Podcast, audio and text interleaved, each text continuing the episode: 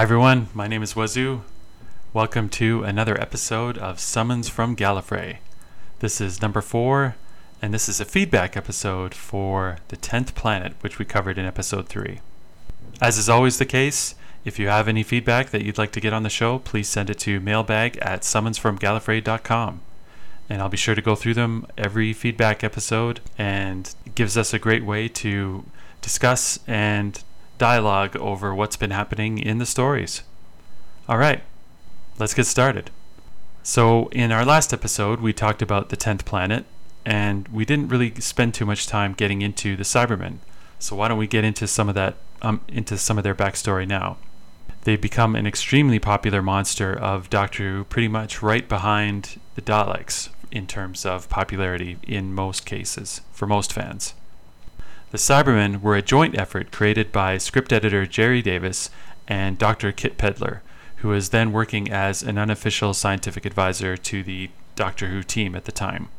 By 1960, spare part surgeries and experimenting with the augmentation of the human body with machinery was starting to be a thing through procedures like heart valve replacements, etc.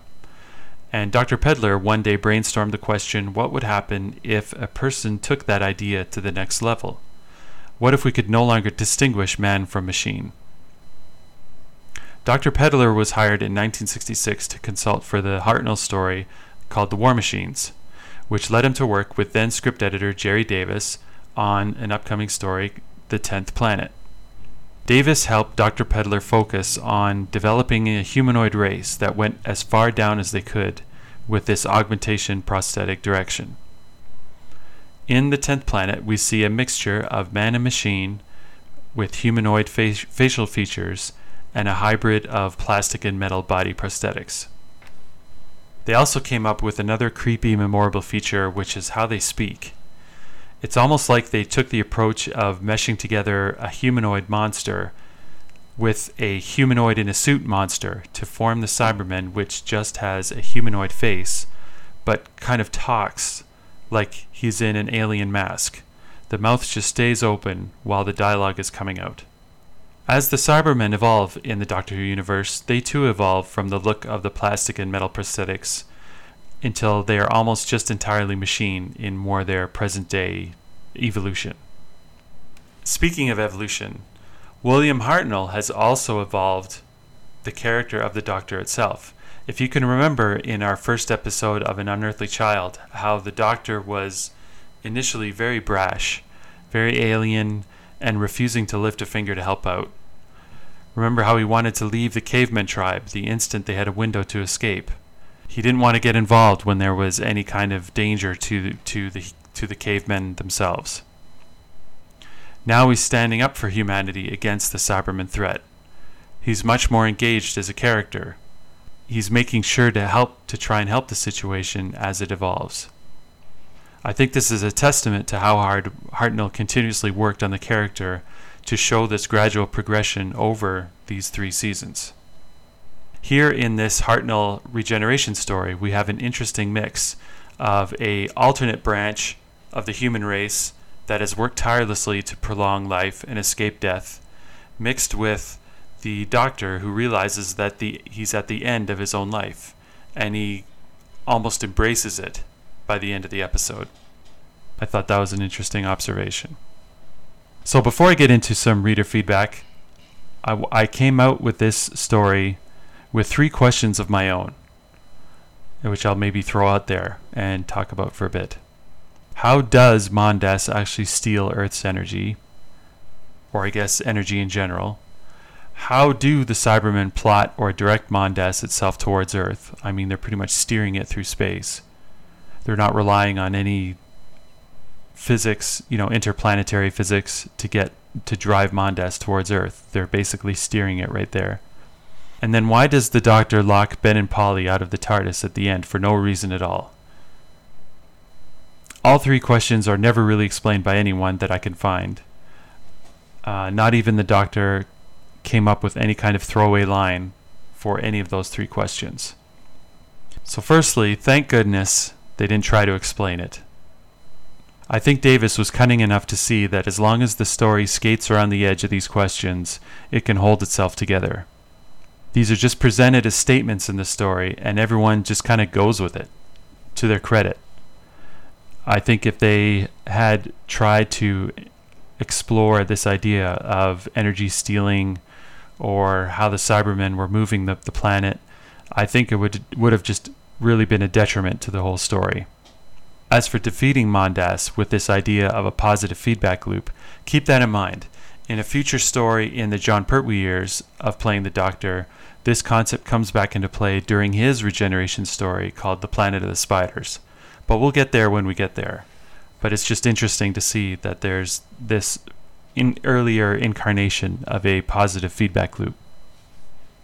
As for Ben and Polly being locked out of the TARDIS, I don't honestly know what was happening there. That was just a, a really weird direction to choose. maybe it was just a they wanted some way to focus on the doctor for the last few seconds, and Ben and Polly end up being let into the TARDIS anyways through some mysterious force. I don't think the doctor ever opened the door. Maybe the TARDIS let them let them in itself. Maybe that's what we're supposed to get out of that. I don't know. Uh, but it, you know, I, I don't think it's too important. I just don't. I don't think they should have bothered even having that part. I think they should have all just rushed. It wouldn't have made a difference in the story if they had all came back into the TARDIS together, and the Doctor starting to collapse and go into his regeneration. So I'm not sure what the point of that was. Anyways, if you have an idea, please let me know. Mailbag at summonsfromgallifrey.com. I'd love to hear it. So speaking of which, let's get into our our feedback. So today we've got John from Connecticut who writes in Having heard it for the first time in your podcast, it doesn't sound like a bad introduction for the Cybermen. What are your top three Cybermen stories from Doctor Who? Thanks, John. Thanks for getting in touch. Hmm, that's a pretty tough question. There's a lot of Cybermen episodes but I'm going to narrow this down to just cover the years that the first season of this podcast is going to cover.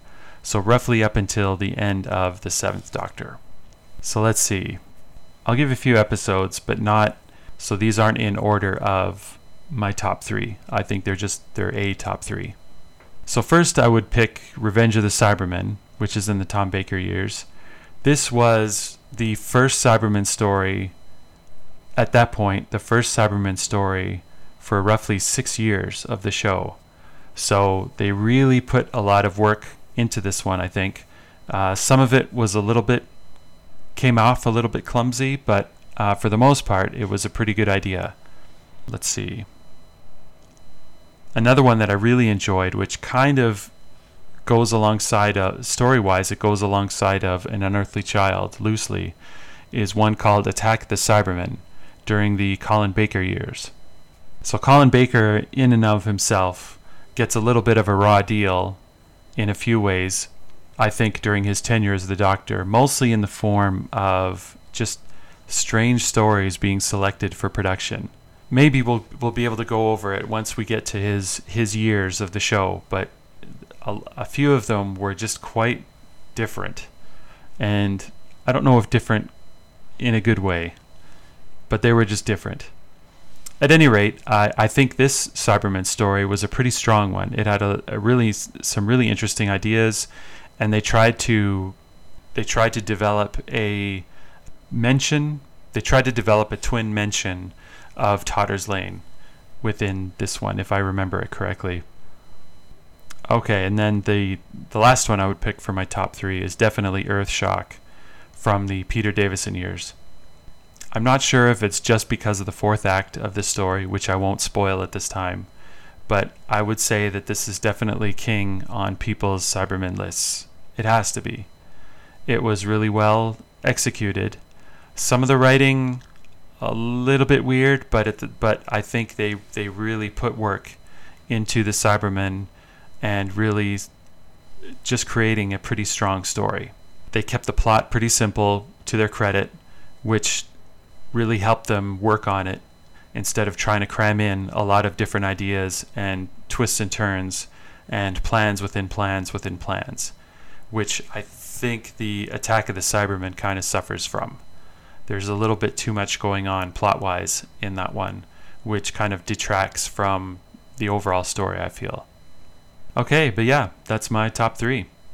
That's pretty much everything I have for this episode. So if you have any feedback that you'd like to get into the show, please send it to mailbag at summonsfromgallifrey.com. And be sure to tune in next time. We're going to be going through Patrick Troughton's first story, The Power of the Daleks. Oh, it's going to be exciting. Who doesn't love Dalek stories? Have a good one, everyone. Peace.